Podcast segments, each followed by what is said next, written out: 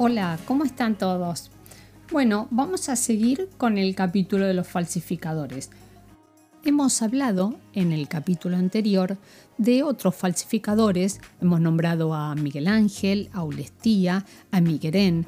Si es por falsificadores, la verdad que la lista es bien, bien larga, pero solo me voy a dedicar a algunos de ellos porque las historias se repiten bastante y en definitiva todos tienen mucho, mucho en común más allá de ser falsificadores.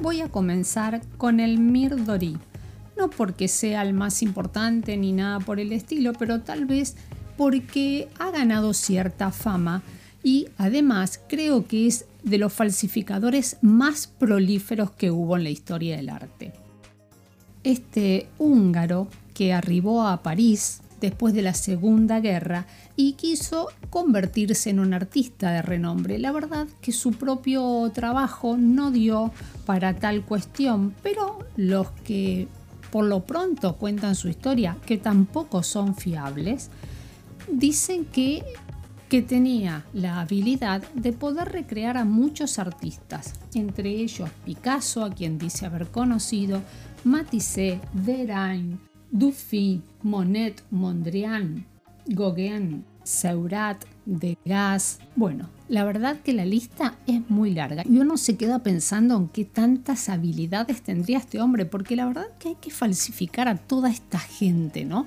Con tanto rigor que haga que todos los críticos y muchos de ellos se confundan y tomen en cuenta a sus obras como obras verdaderas. Em, algunos dicen que se presentaba como Marchand, nunca como autor de sus pinturas, otros que no, que tiempo después ya de hacerse famoso como falsificador sus pinturas estaban con su nombre y algunos otros dicen que jamás tocó un pincel.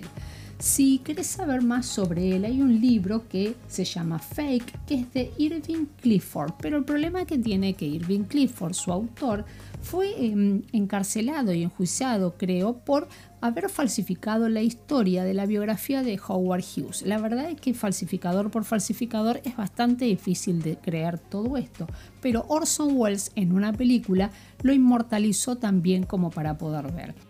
A vistas uno no puede creerle nada de nada de nada. Lo poco que vi fueron sus obras y lo mucho que sé es que fue un gran falsificador muy bien conectado. Arrancó con una obra para una amiga al estilo de, gustó mucho y eso le gustó también a él y comenzó a vender a grandes precios sus producciones. Es así que muchas de ellas están en las mejores colecciones privadas, pero en otras están en museos y en galerías. En realidad, él dice que no falsificaba, sino que pinta al estilo de. Bueno, historia por historia, se dice que una de sus grandes habilidades era imitar los sellos aduaneros, falsificar documentación que permitía así viajar a las pinturas y permitirle al comprador creer que esas pinturas habían viajado de un país al otro para poder venderlas como originales. Fue mm, puesto en evidencia por un petrolero estadounidense que había comprado una gran cantidad de obras Almir. Así fue como comenzó a estar perseguido por la policía. Se la pasó de país en país. Finalmente, cuando ya estaba bastante cercado viviendo en Ibiza, la policía ya lo había localizado, decide suicidarse para no entrar a la cárcel. Posterior a su muerte, una exposición en el Círculo de Bellas Artes en España, que es un proyecto que se denomina Proyecto Fake, que tiene que ver con eh, poner de manifiesto toda la obra de mm, El Mirdori, pero por sobre todas las cosas ponernos a pensar nosotros sobre qué significa esto de la obra, la firma, el campo del arte, los millones que separan de una firma original a una firma, digamos, a una copia o a una falsificación y rever un poco todo esto acerca de la realidad de lo que es una obra y lo que significa la firma en esa obra.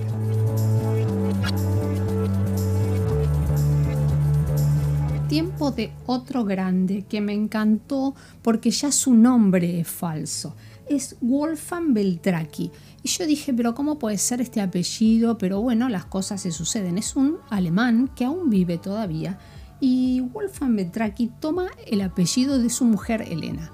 Los dos son falsificadores y comienzan esto, esta vinculación en el mundo de eh, la falsificación vendiendo y ganando muchísimos, muchísimos millones de euros a partir de falsificar a Mark Ernst y a Campendon. Resulta ser que aparentemente hay más de 300 obras, otros artículos dicen que son más de 1000 las obras que él ha falsificado. La verdad que todo siempre es muy extraño a la hora de poder encontrar una verdad, pero sí es real que dice que pintaba con el espíritu de los demás. Lo que te puedo decir a diferencia de, del Mir, por ejemplo, que su pintura era de mejor calidad por lo poco que pude ver a través de las imágenes de la red y tenía así habilidades realmente notorias para con la pintura. ¿Qué fue lo que pasó? Apurado por terminar una obra que tenía que vender, utilizó una pintura que fue el blanco de titanio para cerrar una pintura de caballos rojos.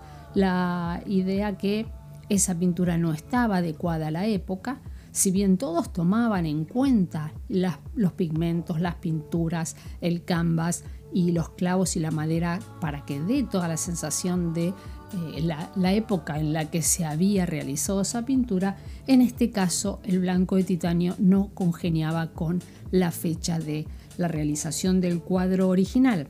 Así fue que comenzaron a rastrear a partir de esto quién le había vendido, cómo le había llegado y dieron con él. Decían que tenían una historia de heredad, por lo cual los cuadros eran todos de ellos heredados de la familia de Elena. De todas maneras, estuvo preso un tiempo, pero salió y siguió pintando y haciendo retratos. Otro falsificador famoso fue Robert Dressen, que admitió que copió el estilo de este artista que es Giacometti porque le pareció fácil.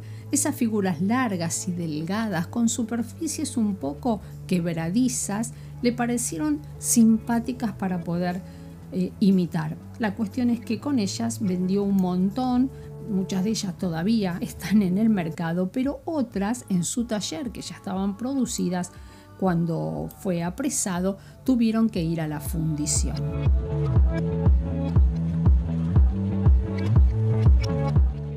Otro artista famoso fue John Mayat, que para mí este artista tiene una gran habilidad, haber podido hacer más allá de la cantidad de obras, imitar aproximadamente como a 200 artistas. La verdad que la historia de lo que pintó Chagall, Monet, es, innumerable, la verdad que es innumerable. Entonces uno dice, qué bárbaro la posibilidad que tienen estos artistas, que incluso lo que hacían era meterse en el espacio del artista, ir a donde habían crecido, donde pintaban, caso de Monet, por ejemplo, y sentirse como intérpretes de su vida intérpretes y no hacedores. Por eso ninguno se considera imitador realmente, ninguno considera que hace nada falso, sino que dicen que lo hacen a la manera de, pero sintiendo que son como si fuera un cantante que toma una canción que ya está y la reinterpreta.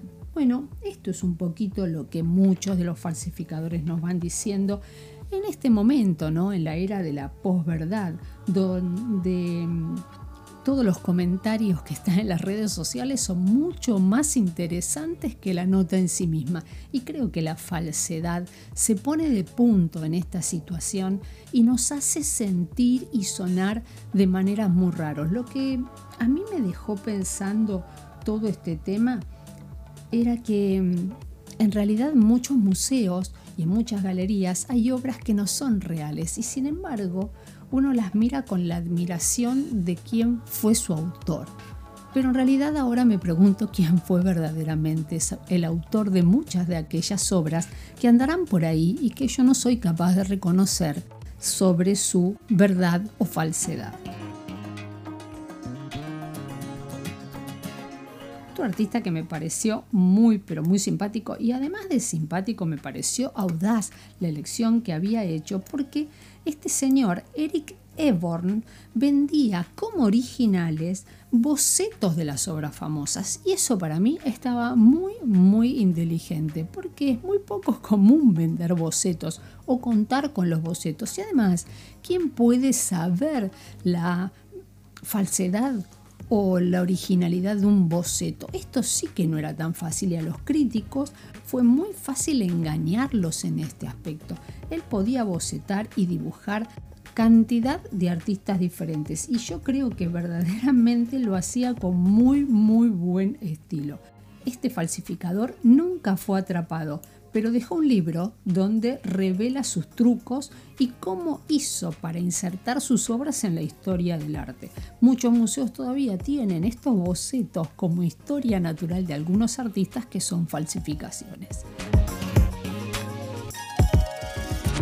Bueno, hasta acá hemos llegado y hemos hablado de este mundo que tiene una lista bastante más larga. Te digo, eh, Guy Reeves, Mark Landis, eh, Driesen, los nombres que por ahora me acuerdo, pero abrís y parece una caja de Pandora. No paran de salir falsificadores que todos se han hecho millonarios todos de alguna manera se han hecho famosos, pero no con sus propias pinturas ni con su propio arte. Bueno, aunque no creas, no fue fácil hacer este capítulo porque finalmente quedé con la gran desilusión de no saber qué es verdad y qué es falso en el mundo del arte y tampoco poder compartir con vos con una historia real porque todos estos falsificadores también tienen historia propia falsa, imaginaria a la hora de poder encontrar. Obviamente, rastrear un falsificador nunca nos va a dar un camino de verdades.